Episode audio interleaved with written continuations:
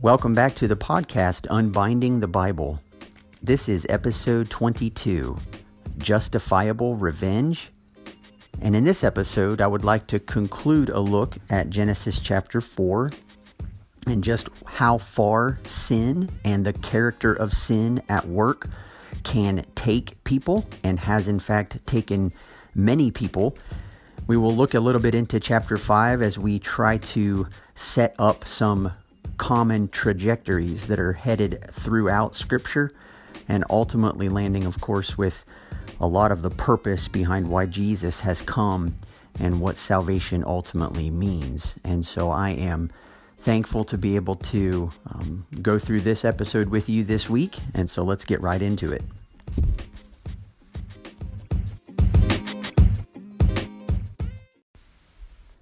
As we get into this week's episode, I thought it would be a good place to begin by answering a few of the questions I've received over the last couple of months, and that is, do I actually intend to go through every single verse and every paragraph of the whole Bible in the fashion that I've been doing so far through the book of Genesis? And that's a great question, first of all, and the answer to that question is no. Um, there is plenty that could be done in that way. That is not actually what I intend to do.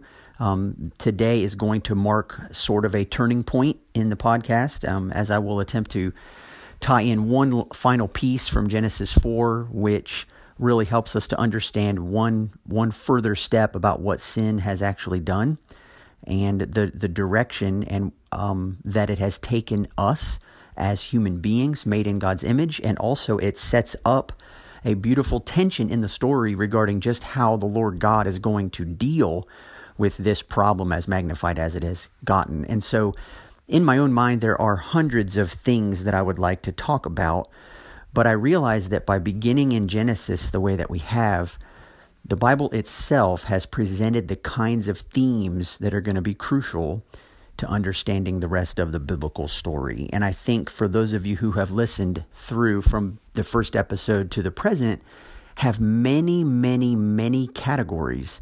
Many of them may be new to you, maybe they're not, they might just be reminders to you, but you have many categories now of how to think as you read the narratives in the Old Testament, questions to be asking yourselves. Is this man looking at something and labeling it good for himself? Or is this man understanding that God has created something to work in a certain way? Um, what does it mean to rule the world well? How does that affect the role of kings and priests?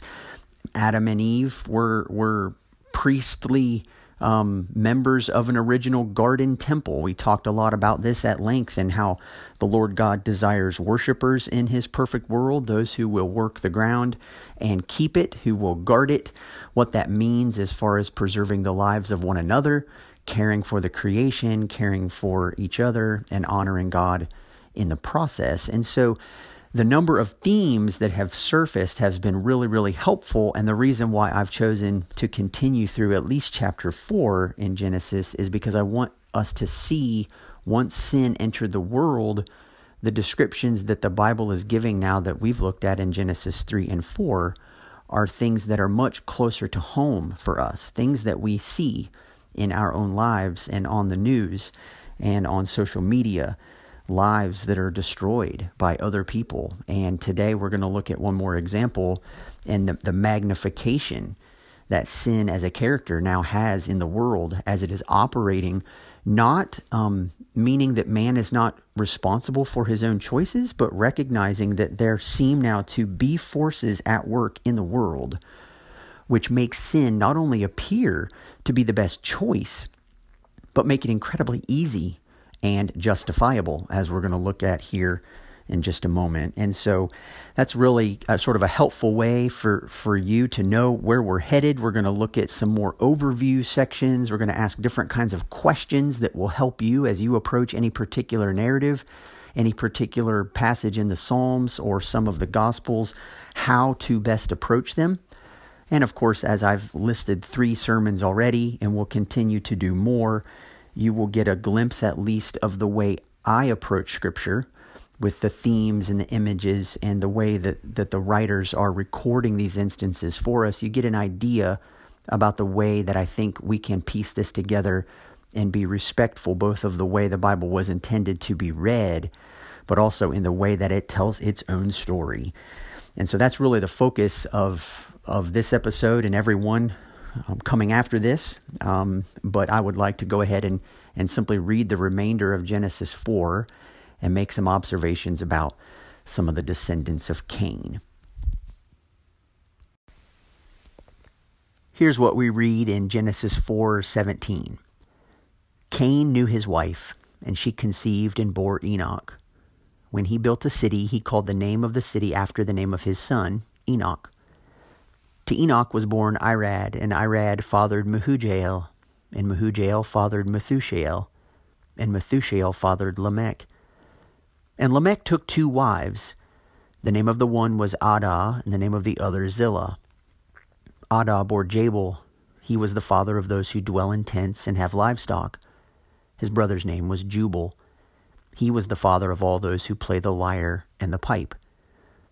Zillah also bore Tubal-Cain. He was the forger of all instruments of bronze and iron. The sister of Tubal-Cain was Nama. Lamech said to his wives, Adah and Zillah, hear my voice. You wives of Lamech, listen to what I say. I have killed a man for wounding me, a young man for striking me. If Cain's revenge is sevenfold, then Lamech's is seventy-sevenfold. And Adam knew his wife again, and she bore a son and called his name Seth, for she said, God has appointed for me another offspring instead of Abel, for Cain killed him. To Seth also a son was born, and he called his name Enosh. At that time, people began to call upon the name of the Lord. Now, there's a couple quick observations I would like to make about this passage as we wrap up chapter four. And the first is that what we see is we see some descendants of Cain, and there's actually listed here, ending with a, a man named Lamech, who is seventh from Adam as far as the generations are concerned when you count the names of these men. But we have references here to um, those who play the lyre and the pipe. We have the forger of all instruments of bronze and of iron, those who dwell in tents and have livestock. And, and once again, you see civilization expanding. You see growth happening. You see musical instruments. Where you see um, the father of all those who, uh, the forger of all instruments of bronze and of iron. You have things for for cultivating the ground, bronze and iron, but you also have things that, depending upon how they're used, may very well be used to make weapons of war. And so you have this list of products that are made, things and where their origins come from. But we're kind of left wondering, what are these things going to be used for? And the reason why this is that's a significant question is because things in and of themselves are not necessarily good or evil. It's typically what those things are used for and who is the one using them and what is his intentions. And so one of the things that the Bible is doing and will continue to do even as you dip into chapter five, which if you've read the Bible at all and you come to a genealogy, you oftentimes see that as being something that doesn't seem to have much relevance to you personally, and you might actually be right. But the things about genealogies are significant, and we're going to compare one that we see here in chapter four with one that we see in chapter five in just a minute as it relates to trajectories.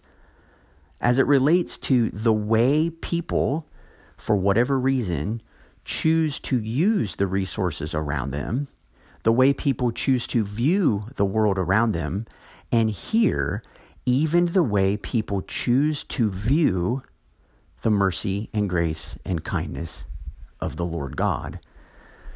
And so what I want to draw your attention to is this seventh man from Adam going through the line of Cain, his name being Lamech. And in verse twenty-three, it says that he said to his wives, Adah and Zillah, hear my voice, you wives of Lamech, listen to what I say. I have killed a man for wounding me, a young man for striking me. If Cain's revenge is sevenfold, then Lamech's is seventy-sevenfold. Now, one of the things we looked at in last week's episode was the fact that the Lord God told Cain, sin is crouching at the door. Its desire is for you. It wants to rule over you, but you must rule over it. And of course, we saw in the example of Cain and Abel that Cain chose not in that moment to blame himself for an offering that was not given to the Lord God with the right spirit or in the right way, and chose instead to remove the one person who made him look bad. That was his brother.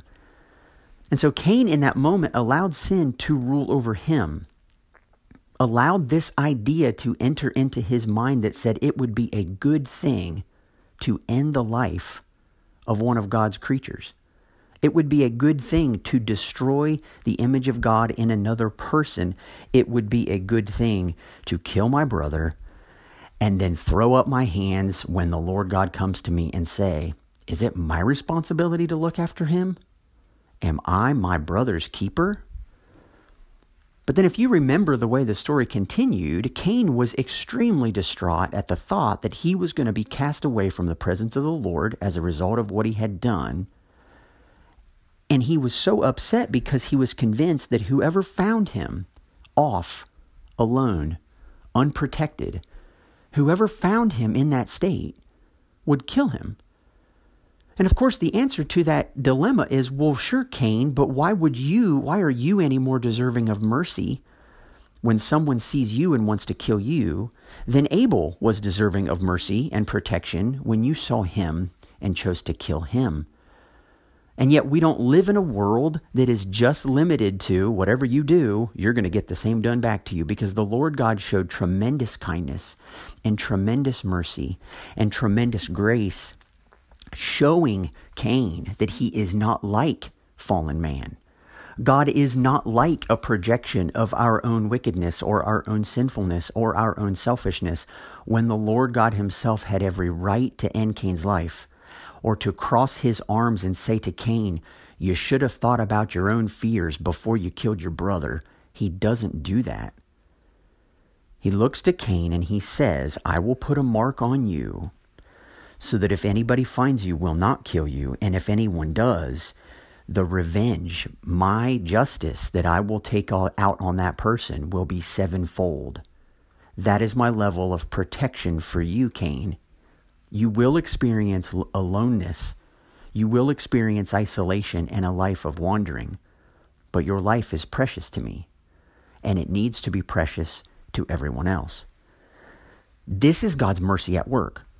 This is God's mercy extending to people in his world who are, who are in danger from the lives of other individuals. This is what sin has done. It has created quite a mess. But this particular narrative with Lamech has magnified the mess tenfold. Because what is happening is, and you all can relate, I can relate to this extremely well, but Lamech looks to his wives and he mentions to his wives that a young man has hit him. Like somebody has wounded him. Somebody must have gotten into some type of altercation with Lamech. He hit him. He punched him. He slapped him. He did something to him.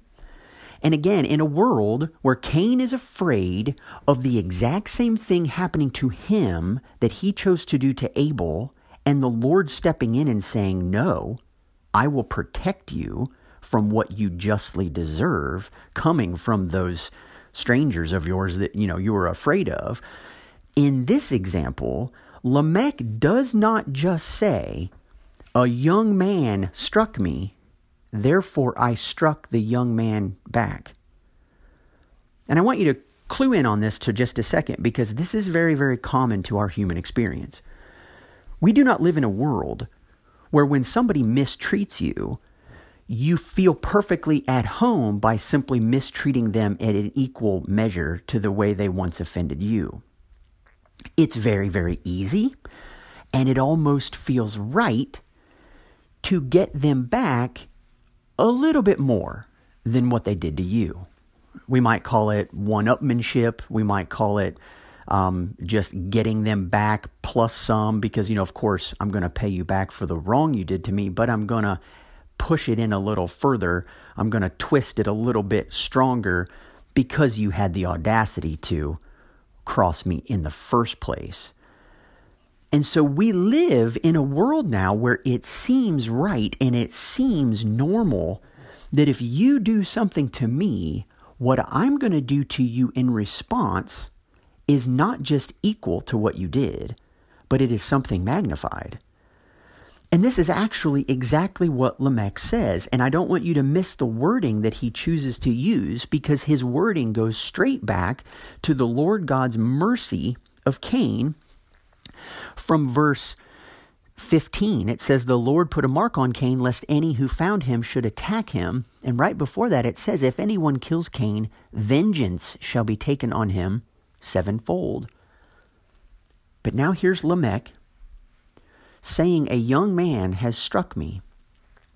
Someone came up and had the audacity to hit me. We could think about it like this in terms of something like road rage. I know that's a maybe overused example, but it is a very easy example to think about, that when somebody cuts you off on the road, your desire is not just to cut them off or to cause them to have to apply the brakes of their car in a way that they otherwise wouldn't have wanted to in that moment. Some people who get so irate or so upset begin calling out curses on the person who cuts them off and quite literally wanting to almost run them off the road. It isn't just, "Oh, I want to show you what you did was inconvenient." I want to show you, and I will take it upon myself to teach you a lesson, and anybody else who cares to witness this, that you better not cross me. And yet Lamech is not just reckless in what he does. He's reckless as it relates to the mercy of God. He's reckless as it relates to, oh, well, there's an example of somebody who did the wrong thing, but because of this merciful God that we have up there, we must be allowed to rely upon that mercy any way we so choose. In fact, I'm going to claim just as much of the mercy of, of the Lord God that Cain had, and then some. And what you find happening is that you now have a man whose justifiable response to being hit by another human being is that it is within his rights entirely to murder the man, to end his life, and to use the mercy of God for himself, not for the one being killed. This is something now that I view quite strongly as a major hiccup in the story, as a major hurdle, as a major obstacle, as a major point of conflict in a story where the Lord God truly desires to express his own character and his own nature, and yet it is now met with such resistance to him, and with such free thinking in the way of the ways of sin and the way of death, that it is now taken as a license to sin more. And to say, oh, well, or if you have ever said this or thought this or have heard about this before, oh, well, do what you want and you can ask forgiveness later. Right. So now you have this beautiful character trait of the Lord God himself, who is one of mercy and compassion and kindness. And because sin has this strong tendency to want to rule over us and not us over sin, God's mercy is now seen as a license to do the very kinds of things we want to do, knowing, oh, well, I'll be able to ask forgiveness for that later. Oh, well, the consequences of my sins can't be that bad. There was a guy who killed his brother, and God was merciful to him. And on and on it goes. And so when you come to Genesis chapter five, what you actually see is you see a genealogy. Genesis four ended by the Lord God allowing Eve to give birth to another son, and she named him Seth, because she said, God has appointed for me another offspring instead of Abel, for Cain killed him. And the, the name Seth simply sounds similar to the Hebrew for he appointed. And so it's the, the, the Lord God offering um, a second chance for Eve and Adam to have another son who is whose life is going to go in a different direction. And chapter five of Genesis is filled with a lot of repetition. It talks about a son. It talks about him having a, a handful of other sons and daughters, living a certain amount of years, and then dying. And then in verse twelve, there's a son, and he lives a few years, and he has other sons and daughters, and then he died. And then he died, and then his son lived a few years and had other sons and daughters, and then he died, and then he died, and then he died, and then he died. And if you read Genesis five all the way through, you keep hearing this phrase, and he died, and he died, and he died, and he died.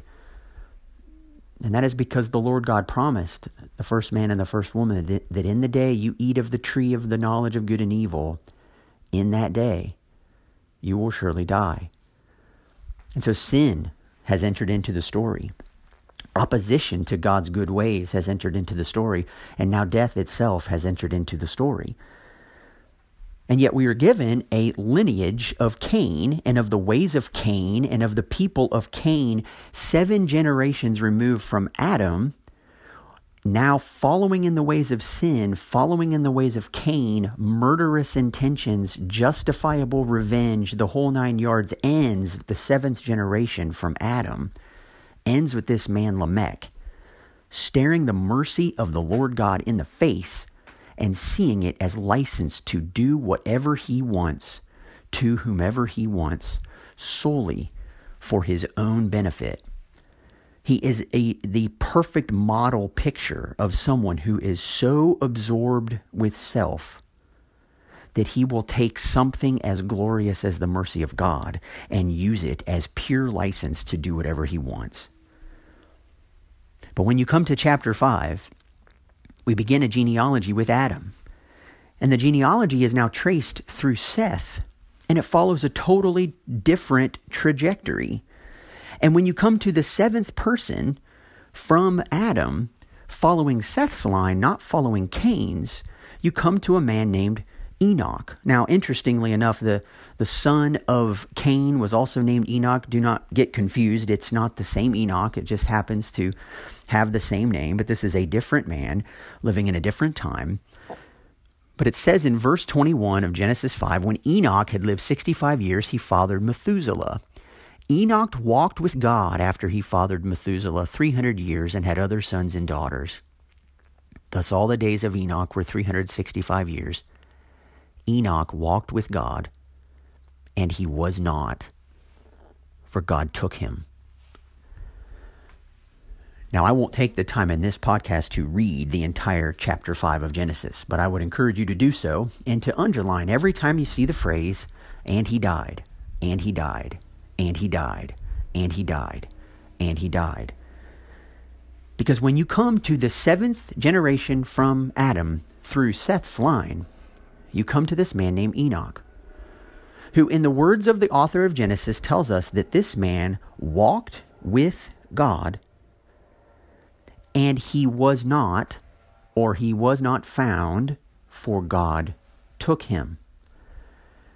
So for the very first time in the narrative, we're introduced, for the very first time in Genesis even, we are introduced to this idea of walking with God. Now we saw in chapter three of Genesis that the Lord God walked in the garden in the cool of the day, and at that time came looking for the first man and the first woman. Of course, he found them hiding, but we get some type of indication that there is a, a mutuality, a friendship, a connection somehow of walking in the garden with the Lord God. But here in chapter five, we hear the phrase again, walked with God, and it's somehow connected to someone who doesn't face death. We're not told exactly what that means. We're not told what exactly to infer from it. But what we see is this polar opposite of trajectory, seventh from Cain, seventh through Cain, Cain's line, is a man named Lamech who is absolutely consumed and absorbed with self, leading to death all around him. Here's a man for striking me. I've now killed him. I've ended his life because he dared to cross paths with me. And then you have Enoch, the seventh from Adam, through Seth's line, who walked with God and did not see death himself. And so this is a theme that is going to be picked up when we get to the Noah story. Noah walked with God, and there's something about the calling God gives his life that prevents him and his family and those connected to him from enduring death. And so you have sin and death on the one side. You have a, the mercy of God being abused as sin and death are embraced and wholeheartedly loved, and then you have running parallel with that a different kind of trajectory, one where people walk with God. What does that mean? We don't know. All we know is those who walk with God must in some sense be different from those absorbed with sin and death, because the ones who walk with God don't see death. And so you have walking with God is a picture of life, self-absorbed, life absorbed with self, absorbed with, you know, consumed with self is a picture of absolute death. And these are themes that are so crucial to grasp onto as you're reading through the biblical story. As you come to the flood, you're going to realize what it is that the Lord God feels he needs to do in order to help humanity that is definitely going in the wrong path, in the wrong direction.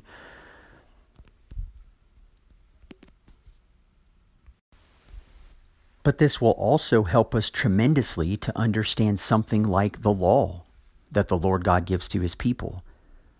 I'm definitely prepared in future podcast episodes to take some time to walk through the law. And how is it that the law was meant to be understood? Why is it that the Lord God gave the law? What did he expect to happen as a result of his giving the law? And how do Christians today relate with it now that Jesus has come? And I can't take the time in the next five minutes to answer all of those questions, but I can say this. A large part of the law was inserted specifically because of this Genesis four passage with Lamech. It was put in place to restrain people from actually doing more harm to another person than what that person had done to them. This is why in Matthew five, Jesus can say something like this in the Sermon on the Mount. You have heard that it was said, an eye for an eye and a tooth for a tooth. But I say to you, do not resist an evil person. If someone slaps you on the right cheek, turn to him the other also. Now, Jesus is quoting from the book of Deuteronomy when he says, an eye for an eye and a tooth for a tooth. The law actually says to do that. But again, what Jesus is going to have to address isn't the fact that the law says you can take an eye for an eye or a tooth for a tooth or an arm for an arm or a, a you know, something like that because it's a good thing to do to your neighbor. The law says you can do that and you can't do any more. Because we live in a world where there is senseless escalation of violence, senseless escalation of revenge, and people do not know when enough is enough. And so the law itself says things like eye for an eye and a tooth for a tooth, but it does not say them because by doing so, you are necessarily loving your neighbor. The law has to say things like that because without restraint, without restriction, without something being imposed on us from the outside, telling us we cannot act as we feel we are justified in doing, the world will get way worse, way faster than it currently is. And the Lord God knows this.